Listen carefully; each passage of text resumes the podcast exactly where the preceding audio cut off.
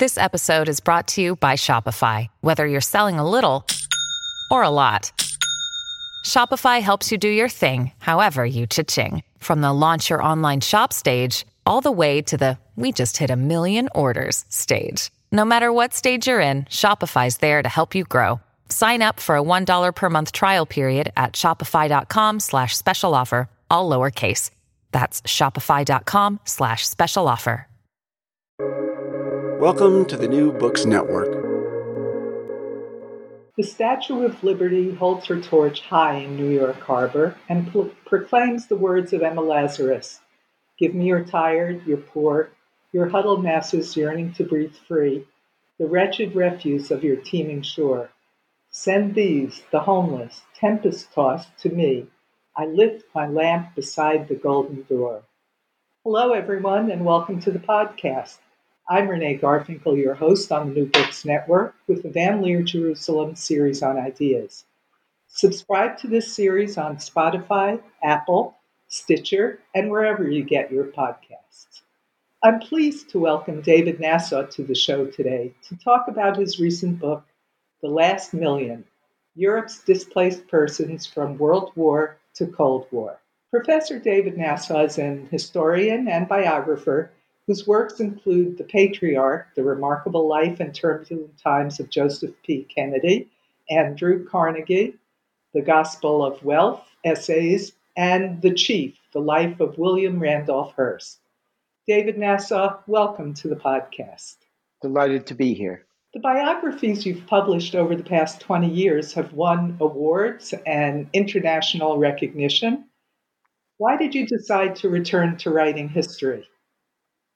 Well, first, I, I think the the biographies are, have been history, uh, just with a with a different slant, but it's it's a subgenre under history. I decided to move away from biography for this book because the story, as I discovered it, was so immense, so complicated, involved so many people on so many continents that there was no way to encompass it within a biographical form. I tell the stories of many people, but not of one big mogul, as I did with Carnegie and Hearst and Joseph Kennedy. I, I was moved, I almost felt it, unlike my other books, a, a sort of a mission, a mandate that I was given, because this was a story that was important that we should all know Americans, Brits, Germans, Jews, Christians, Israelis, and yet we don't know it.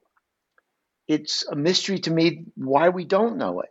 But the story of the displaced persons who, when the war in Europe was over, were marooned, isolated, virtually imprisoned behind barbed wire, sometimes in displaced persons camp in Germany for three to five years while the world debated their fate. That was a story that I felt needed to be told, and I was going to tell it. Yes, it was. It was shocking to realize. I just really, uh, I learned a lot from it. Uh, there were uh, an estimated 7 to 11 million displaced persons in Europe in 1945 at the war's end. Who were they, and why was it important to tell their story? The, the story I tell when, when the war is over in Germany, um, Germany, in order to fight World War II, especially on the Eastern Front, the um, the Nazi high command believed that they would knock out the Soviet Union within a matter, matter of months. The British would concede, the war would be over. When they recognized that the Soviet Union was putting up a fight, that the Red Army was formidable, that they would be at this for years, the Germans had no choice but to substitute for the millions of soldiers who were on the front lines in the East to bring laborers into Germany to do the work that they had once done.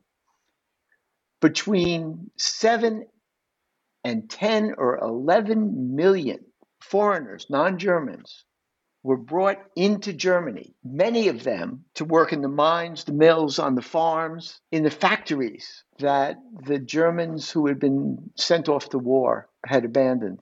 Of the 7 to 11 million displaced persons, and these include prisoners of war, political prisoners, concentration camp victims, forced laborers, slave laborers. When the war is over, the Western Europeans go home again. The Italians go home again.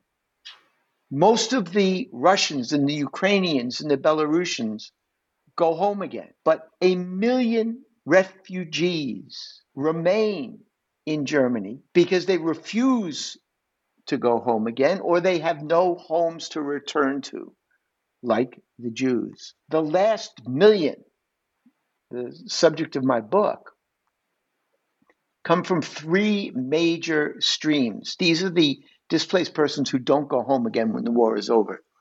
There are the Poles and the Ukrainians who had been brought mostly young, 50% of them women, who had been brought forcibly into Germany from the beginning of the war to the end to do the work of the German soldiers who are now on the Eastern Front. The second group of displaced persons that I write about, the last million, were the Lithuanians, the Latvians, the Estonians, and some Ukrainians who escaped their homelands, who fled in advance of the Red Army in 1944 and 1945. Why did they flee? They fled because they did not want to live under Soviet domination and because a large number of them had cooperated in one way or another with the Nazi occupiers during the war.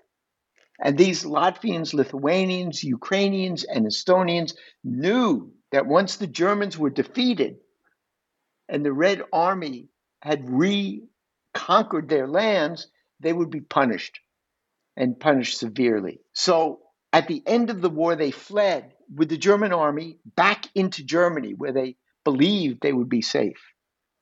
The third group of displaced persons are the Jewish survivors. As the war comes to a close in 1944, 1945, as the Red Army moves into and through Poland and the Baltic states, the Nazis recognize that they have to hide the atrocities they had committed in the death camps and the concentration camps from the world. And they do that by burning the corpses, by dismantling the camps, by dismantling as much as they can of Birkenau and Auschwitz, and death marching the surviving Jews into Germany. And why do they do this? Because they make the conscious decision, and you can see it in the documents, that instead of gassing the Jews, the surviving Jews, and the, including a large number of Hungarian Jews, instead of gassing them, they are going to work them to death in the underground mines and armaments factories that Hitler hopes will end the war with the German victory. So we don't know how many 50, 60, 70,000 survivors are put onto trucks, railroad cars, or walked, death marched from their camps in Poland back into Germany. Of those who survived the march, and a good 20% of them die on the way, they're, they're put to work and when the war is over, there are maybe 20 to 30,000 of them still alive. Half of them die on liberation. The 20 or 30,000 who survive compose, comprise part of the last million that I write about in my book. From 1945 to 1946, the composition of the last million changes because the Poles and the Ukrainians begin to go home again. They had been part of the last million. The forced laborers and the slave laborers who were not Jewish return home, while the number of Jewish survivors explodes in size from 20 to 30,000 to maybe 250,000. And where do they come from? The 80% to 90% of the Polish Jews who survive World War II survive because they escape across the border into the Soviet Union. They spend the war years at hard labor in the Asiatic reaches of the Soviet Union. And when the war is over, Stalin sends them back to Poland. That's 200 to 250,000 Polish Jews. When they get back to Poland, they realize that there is more anti Semitism and more violent and vicious anti Semitism than they had experienced before the war. There are, in 1946, there are a series of pogroms in Poland. The Polish Jews recognize that they cannot remain in Poland, and they recognize as well that the only safe place in Europe for them is in Germany, the land of their murderers, behind barbed wire in displaced persons camps, where they will be watched over and guarded by American soldiers and fed and sheltered by the United Nations Relief and Rehabilitation Administration. So, how did it happen that Nazis and Nazi collaborators, people who were guilty of war crimes, were labeled refugees and then were preferred for immigration by the US and other countries while their victims were left behind? What what happens what what what I discovered in writing this book again I'm I'm a US historian so you know I I, I knew some of this stuff or I thought I did and I'm a a New York Jew so I knew some of this stuff or thought I did but I was wrong what happens is that World War morphs almost seamlessly into Cold War and the Cold War puts an emphasis on a new enemy, the Soviets, the communists. And the Nazi collaborators who had escaped into Germany as displaced persons and hid their past as displaced persons are now prized. The Latvians and the Lithuanians, they are now prized. Why? Because they're anti communist. because they can say we may have fought alongside the Nazis, but we did so not because we wanted you know, to support Nazism in the Germans, but because we wanted to we we wanted to fight the Soviets and fight the communists. So as, as anti-communists, they're welcomed. In, in 1947, 1948, it is decided that the only way to get the displaced persons out of Germany um, is to open the camps to labor recruiters from all over the world. And these labor recruiters come to the displaced persons camps and they choose the most able bodied workers they can find to go back to Australia or Canada or South Africa or Britain or Belgium to do the work of rebuilding the nations in the post-war period. And these labor recruiters from around the world, they choose the Latvians the Lithuanians because they had not suffered the way the Jews had, or even the Polish forced laborers had. They were white, they were European, they were Protestant, uh, and they were welcomed. Nobody wanted the Jews. In the United States, if I can jump to the United States, the Americans refuse to accept any of the last million. we keep the doors of this nation, the gates of this nation closed to the victims of World War II, to the displaced persons, to the innocent.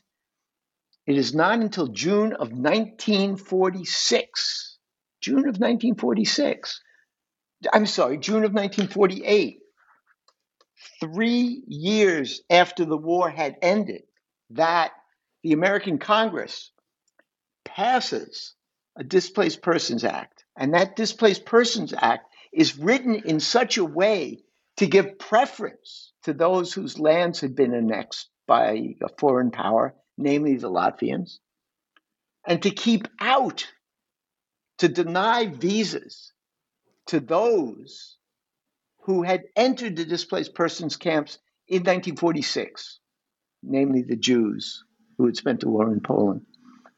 Um, it, well, tell, tell, us about the uh, the politics behind that. Now that, that you did jump to America, what what were the politics? Was it straight anti-Semitism, or were there other dynamics, political dynamics going on that caused that? What a, it's a great question. Yeah, there, there were, you know, there, what what I've discovered as a as a historian is there's no such thing as anti-Semitism. There are anti-Semitisms with a plural. Mm-hmm. Anti-Semitism, which is the the hatred, the distrust of Jews as a racial category, it changes forms, it changes shapes, it changes discourses over time, it changes images. In the United States, after Hitler, the anti Semites could no longer use the same terminology to keep the Jews out. They had to find a new way of doing so. And what they did was they revived a early 20th century uh, myth that the Jews had caused the Bolshevik Revolution. The Pope had said as much, um, and Hitler had said as much that Jews were dangerous because they were subversives, they were revolutionaries. Members of Congress elected by the people, mostly Southern Democrats and Midwestern Republicans, make the argument in 1947 and 1948 that any displaced persons who came from Poland or who had spent time in the Soviet Union and had not come into back to Germany in the camps until 1946. They had to be suspected of being Soviet spies or communists or Soviet sympathizers. And the fact was that it was the Red Army that had liberated the Jews. Um, so the the argument was taken up. We've got to keep the Jews out of the United States because there's security risks. I mean, it, it's an absurd, absurd argument. But yeah. it won votes and it won hearts and it won minds. And it was successful in making its way into legislation. And of course, the irony on top of the irony was that the Red Army was an ally at that time. It was an American ally in World War II. Absolutely, so, absolutely.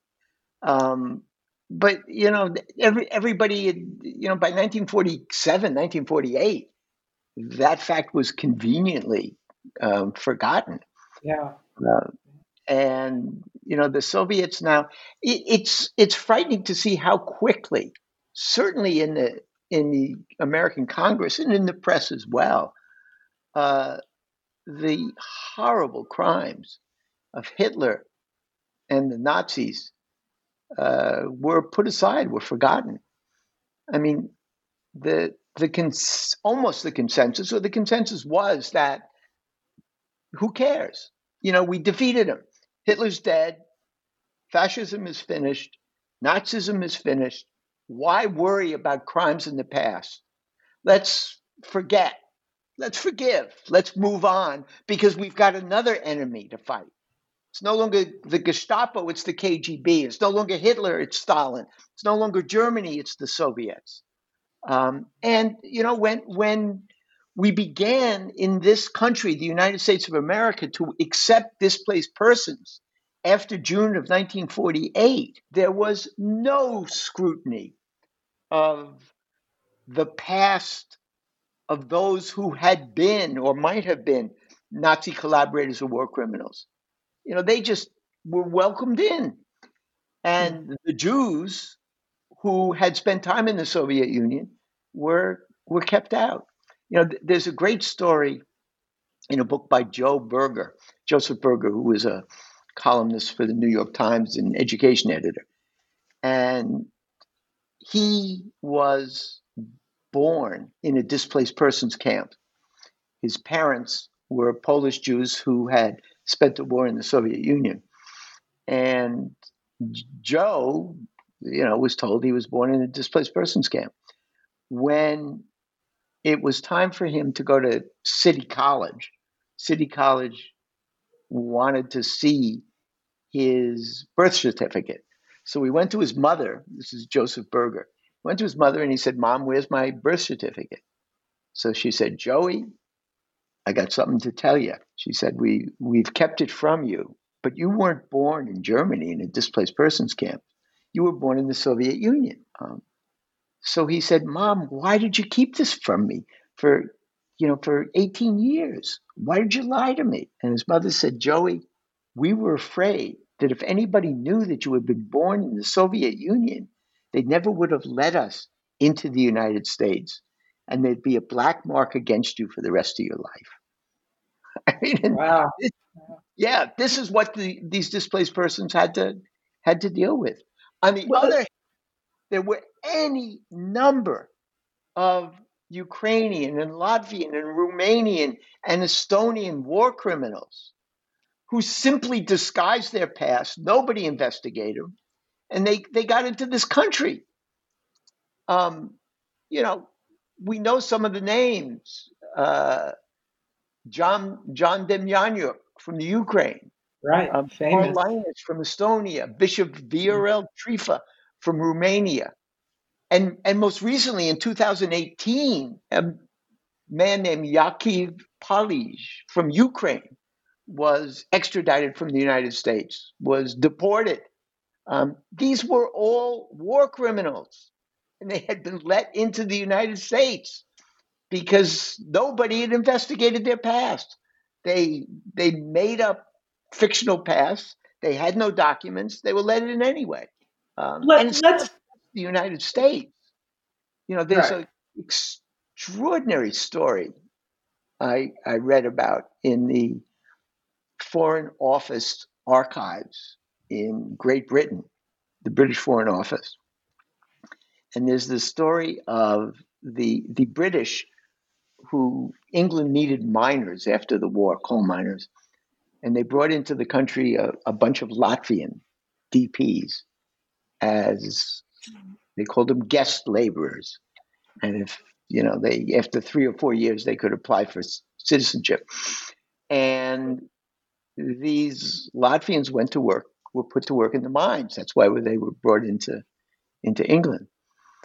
And shortly after they went to work, their fellow miners, the English miners, saw that dozens of them had Waffen SS tattoos on their armpits because these Latvians had been members of the Waffen SS Latvian division. They had fought, you know, with the Nazis. So the English miners refused to go to work unless with these Nazi collaborators. So what did the Foreign Office and the Home Office do in England? Um, they said, well, you know, we need these people. We'll continue to bring them in. But from now on, anybody with a Waffen SS tattoo will be put to work in an environment where they never have to take off their shirts. well, that's a solution to a, a moral ethical problem. Yeah. Uh, but uh, David, let's go back to the DP camps for a minute, uh, because um, I, I, know people who were born in DP camps too, and until I read your book, I never really grasped what that meant. Describe for us the German DP camps, a place where people lived for three or even five years. Yeah, in the in the beginning, um, the Americans and the British and the UN agency that was going to run these camps, they figured that they'd be, you know, the camps were temporary, and within three to four months, everybody would go home. When they realized that was not the case, they winterized the camps and they recognized that they had to give the residents of the camps the right to run those camps. The UN didn't have the personnel to do that. So, what happened is that the camps were divided by nationality. The Jews who were originally lumped in, depending on their homelands, with non Jewish Poles or non Jewish Latvians were given their own camps. And in each of these camps, we had communities in exile that practiced their religion, that educated their children, that had cultural events, that tried to keep alive the memory of Latvia or the Ukraine or you know Poland. In the Jewish camps, there was no memory of a homeland. There was a dream of a homeland. And in the Jewish camps, the emphasis was increasingly on Palestine. And in the beginning, in the Jewish camps, there were debates between the Bundists who said, we can stay in Europe, and the Zionists who said, there is no place for us in Zion, in Europe. It did not take long at all before the Zionists won that argument because it became clear that Europe was as anti Semitic after the war as it had been before. There was no place for the Jews there. America didn't want the Jews. Canada didn't want them. No place on earth wanted them. The only place they could go to escape from the camps in Germany was was Israel, or was Palestine at that moment in time. So, so in all of these camps, there are cultural events, educational events. There's an attempt to create a community of exiles behind barbed wire in Germany. Uh, that doesn't mean there aren't relationships with the Germans. There are black market activities that thrive in every one of these camps. Um, there are relationships with Germans who are brought in to work at some of these camps. But these are enclaves um, that pursue a cultural nationalism, hoping to keep alive the dream or the, the hope of returning to a homeland. So let's move on to that homeland. In 1948, uh, Israel is a state, and having survived the multi country Arab attack, uh, it, it encouraged the displaced persons to take a chance and risk their futures in Israel. But even that was complicated. Uh, you write on page 439 the State Department, still smarting over Truman's decisions, first to support partition, then to recognize Israeli independence, did its best to impede the migration of military age men from the DP camps to Israel. And the British Foreign Office refused to allow any Jews under their control to go to Israel. What, what was the impact on these people, the Jewish survivors of hell on earth, who now, after that, after somehow surviving death marches and concentration camps and and things we can hardly imagine except in nightmares. Then were kept homeless in camps uh, by countries that refused them entry even to their own ancestral homeland. What what do people do in that situation? How how do they cope? The, the well you know one of the this is not the story i tell in this book is is a story of of tragedy for the most part, but it's all, also a story of resilience and hope. The Jews in the camps, the displaced Jews, the survivors, they call themselves the surviving remnant. They have no luxury. They, they can't afford to feel sorry for themselves. They can't afford to give into mourning. They recognize what they've lost, but they also recognize that it is their responsibility to rebuild a Jewish community, to make sure that Hitler hasn't won. Hitler wanted to destroy Judaism and Jews. The camp residents were not going to let him do that. And they, you know, they're remarkable people. They never give up hope. On the Israeli side, the Jewish agency and then Ben Gurion and his cabinet, they refuse to buckle under. And although a war is being intermittently fought with long truces with the Arab nations in the Arab League, uh, Ben Gurion, with the help of American and British donors, um, send their own ships the Israelis rent ships to take the displaced persons out of Germany into France and into Italy and into Bulgaria to take the journey uh, to Haifa and and to Israel. There's a debate that goes on in the in the Israeli cabinet. There are a variety of Israelis of high rank who say, We're fighting a war, we can't afford to bring in these people. Um, they're, you know, they're, they're ill, they're frail, many of them. We can bring in the young ones who can fight, but a lot of the survivors are just going to be a drag on the economy and a drag on the nation. And, you know, they don't speak Hebrew. It's going to be hard for them to learn Hebrew. Um, they're the old world. We're the new world maybe in five years or 10 years we can we can accommodate them. And ben gurion says no. No. It is our responsibility as the jewish state to find a home for every jew who wants to come here and who needs to come here whether they're coming from the middle east or whether they're coming from the displaced persons camps in germany. And you know he he makes way uh, it is a terrible burden in the beginning on the state of Israel.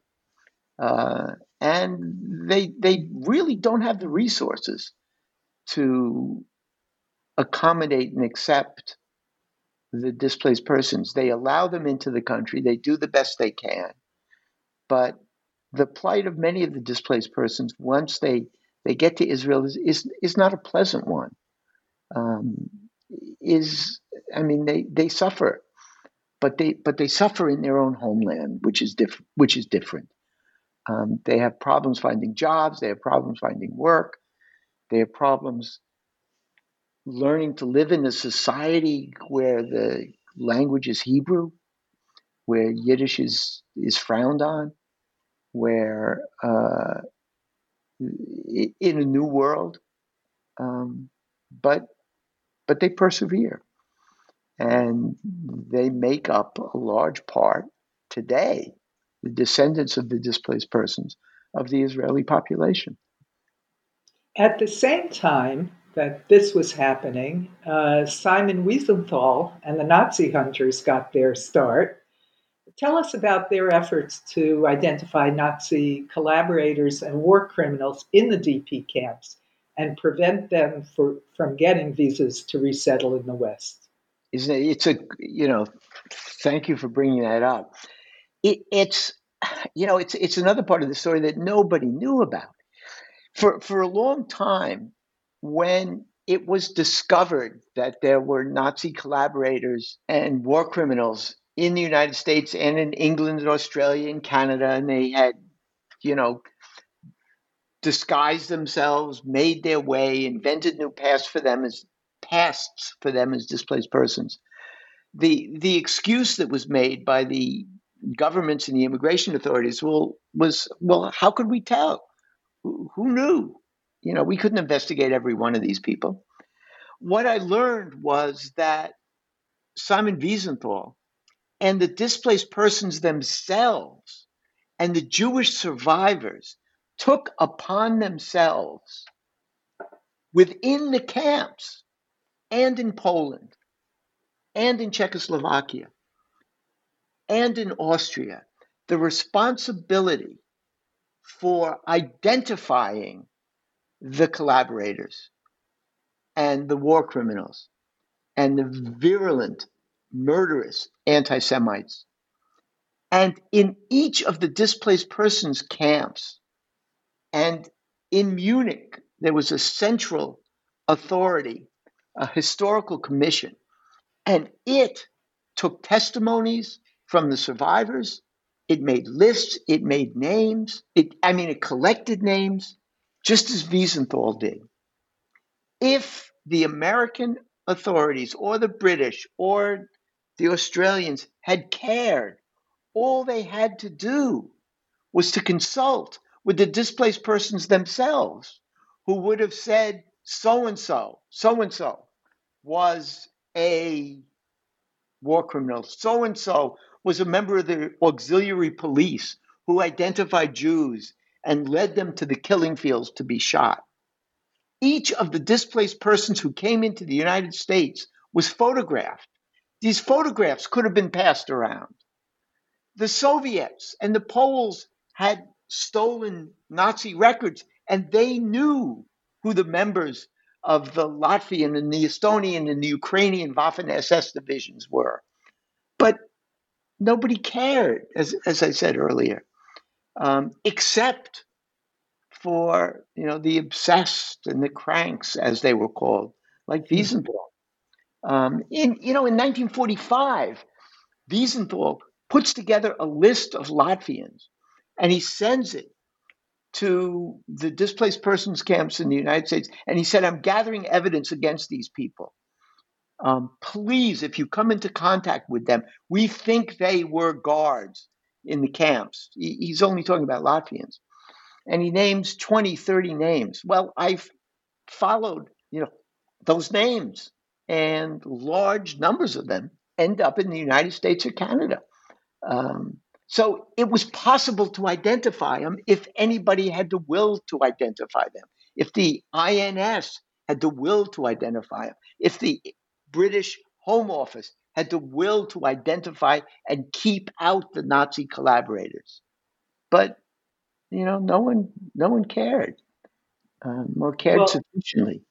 One notorious case that you mentioned is the mass murderer Viorel Trifa. I don't know if I'm pronouncing that right. Yeah. Uh, and you describe in the book how, despite public knowledge of his fascist past, he lived in peace in the U.S. for decades. Tell us a bit about how that happened and how it ended. These are frightening stories. He's, he's not the only one. I mean, he says over and over again, he just denies.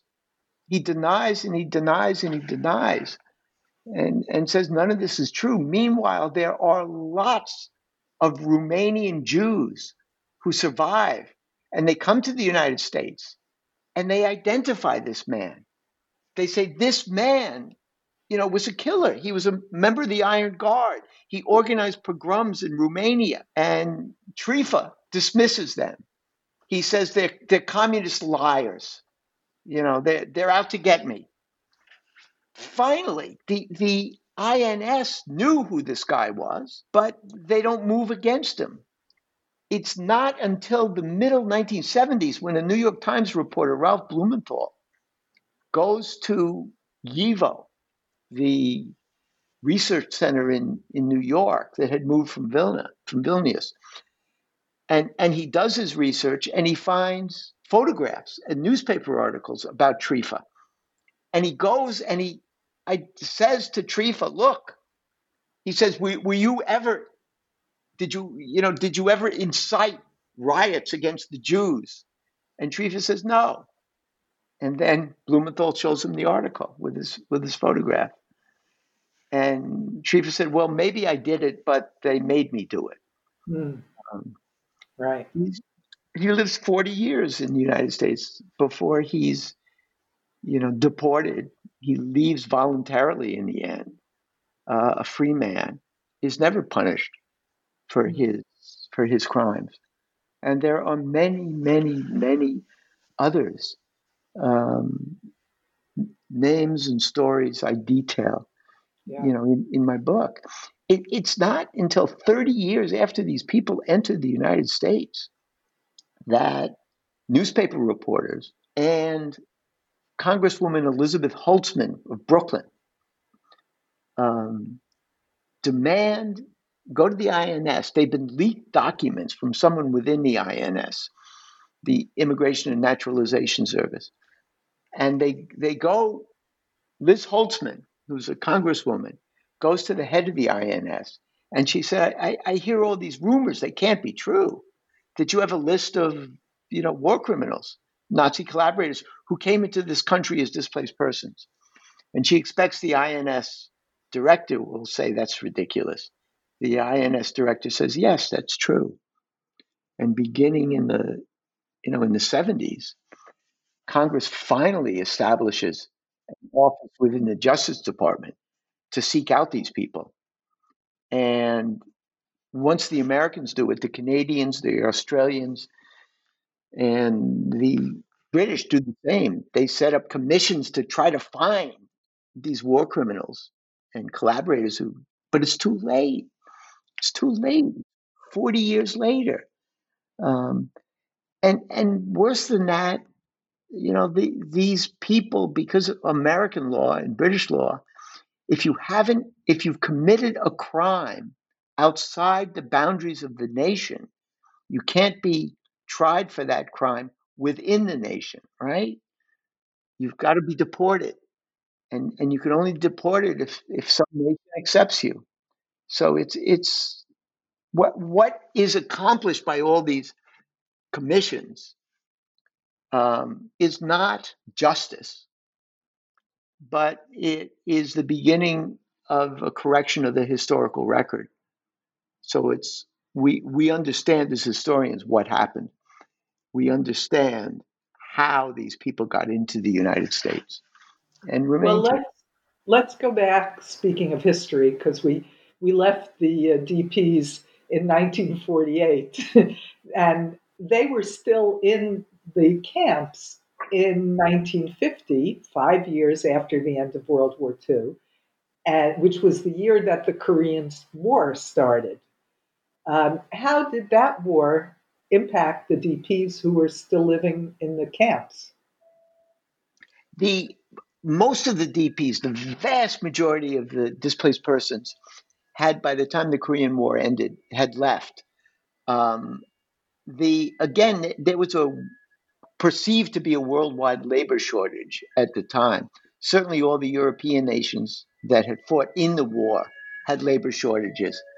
The Canadians, the Australians, the South Americans believed that they needed more workers, that they needed larger populations. So they took large numbers of displaced persons. Those who were left behind were the ill, the old, the infirm, and a large number of Orthodox Jews who didn't recognize the state of Israel and didn't want to go there, and a significant number of Jews who had gone to Israel, fought in the war, and, and just couldn't, didn't want to live in that situation anymore. And they had come back to Germany hoping that they'd be able to get to the United States. Uh, the Korean War made it even more difficult, certainly for the Jews, because a law was passed, the Internal Security Act was passed in the United States, um, the McCarran Act, which made it even more difficult for those who might be suspected as being sympathetic to communism to get into the United States. Meanwhile, the CIA begins actively recruiting these Nazi collaborators who are still in the DP camps and bringing some of them to the United States to foment anti-communist hysteria in this in this nation in the United States. Um, the Voice of America, the Committee for a Free Latvia, the Committee for a Free Europe, all CIA-funded organizations rely. The Voice of America rely on these Nazi collaborators who have now rebranded themselves as anti-communists and are brought into the United States. The British and the Americans select Ukrainian and some Baltic displaced persons and train them and prepare them to infiltrate back into their former nations to build underground cells in the event that there's a World War III. Uh, so, right. as the Cold War intensifies, it becomes more difficult for Jews who are suspected of being Bolshevik sympathizers to enter the United States and other countries. And it becomes easier for the Nazi collaborators who say, oh, yeah, I fought with the Nazis, but because I hated the Soviets and I still hate them, uh, to enter these countries. What a sorry history. Uh, when when were the DP camps finally closed and all the residents settled elsewhere?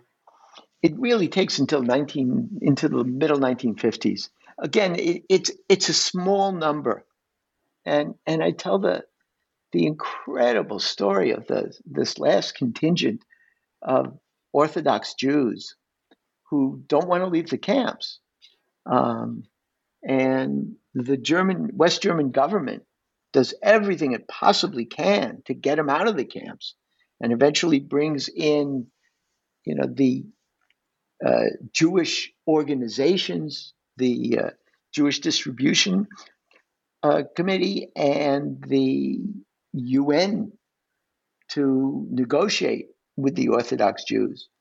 And the Orthodox Jews demand that they're only going to leave the camps if they get their own community in their own synagogue, in their own schools, um, in their own community in Germany. And the West German government says, we can't do that. We're not going to establish a, another ghetto.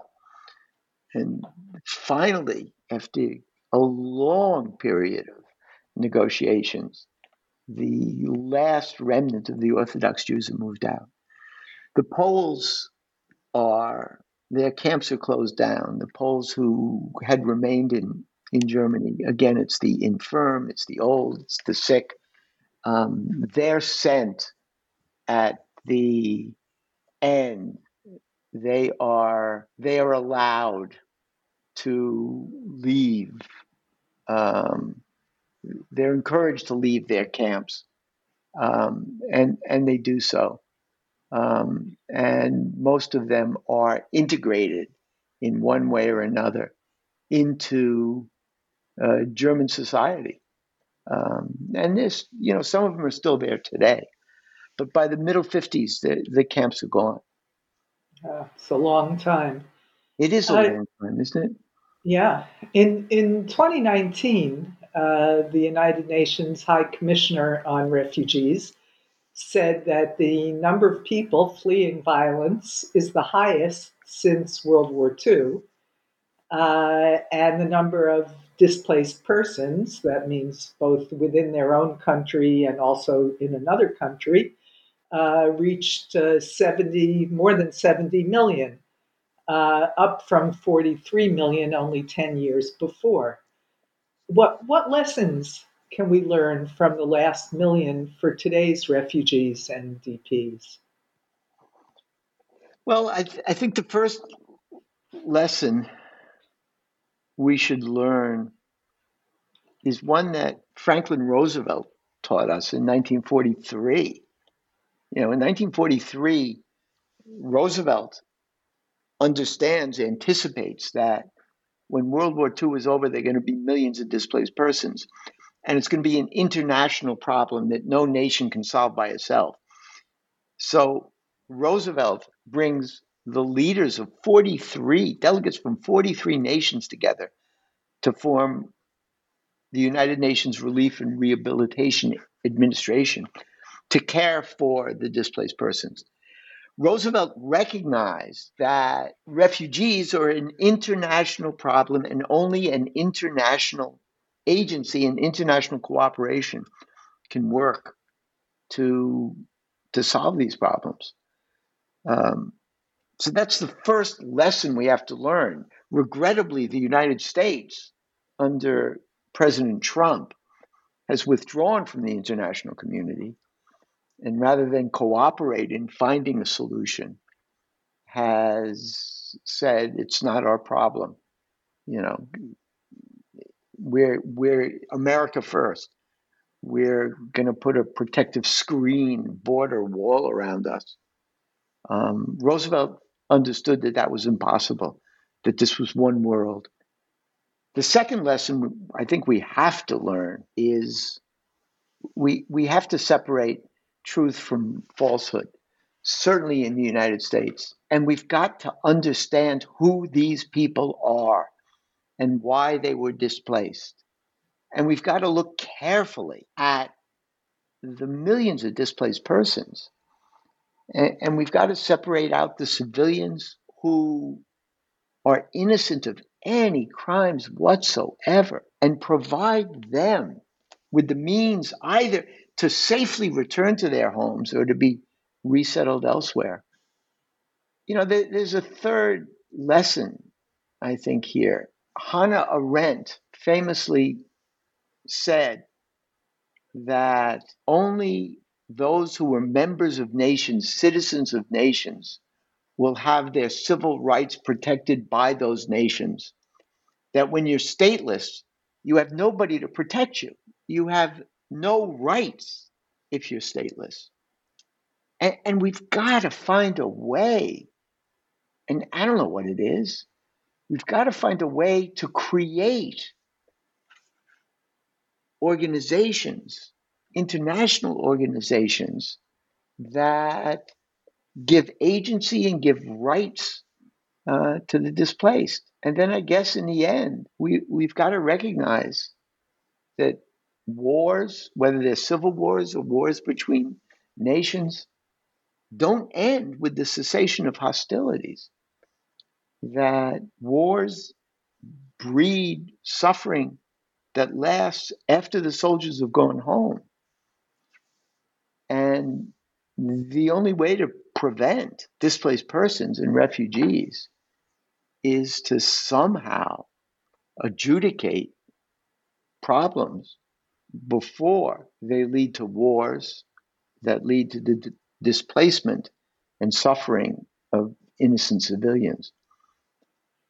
Well, I can say amen to that. David, you've given us a great deal to think about and and really the last million is a big contribution to the understanding of history.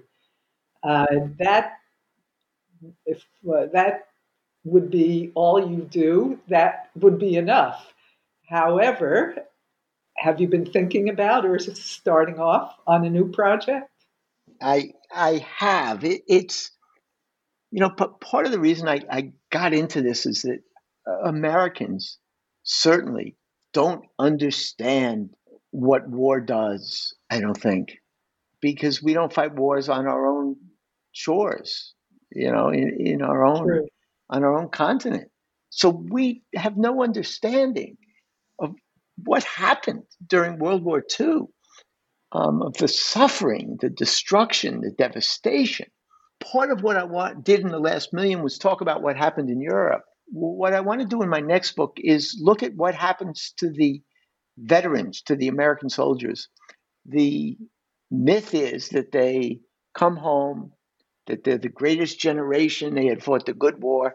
They come home to a United States which welcomes them, there's prosperity, and all's right with the world. But the experience of the American soldiers in war, whether they were in the Pacific or in Europe or in North Africa, was absolutely devastating. Whether they were on the battlefield or, you know, in the rear, um, when they got back to the United States, it was very, very difficult to, to readjust. Uh, alcoholism, divorce, criminal behavior, homelessness, joblessness, um, went through the ranks of the veterans um, and unsettled the nation in the immediate post-war period. So, so I want to look at their experience. Um, I want to understand what happens to them. I'll look forward to reading that. Well, thank uh, you very much. Thank you, David, for your important work and for being on the show today, too. It's been my pleasure. And thanks to our researcher, Bela Pasikov. Bye bye.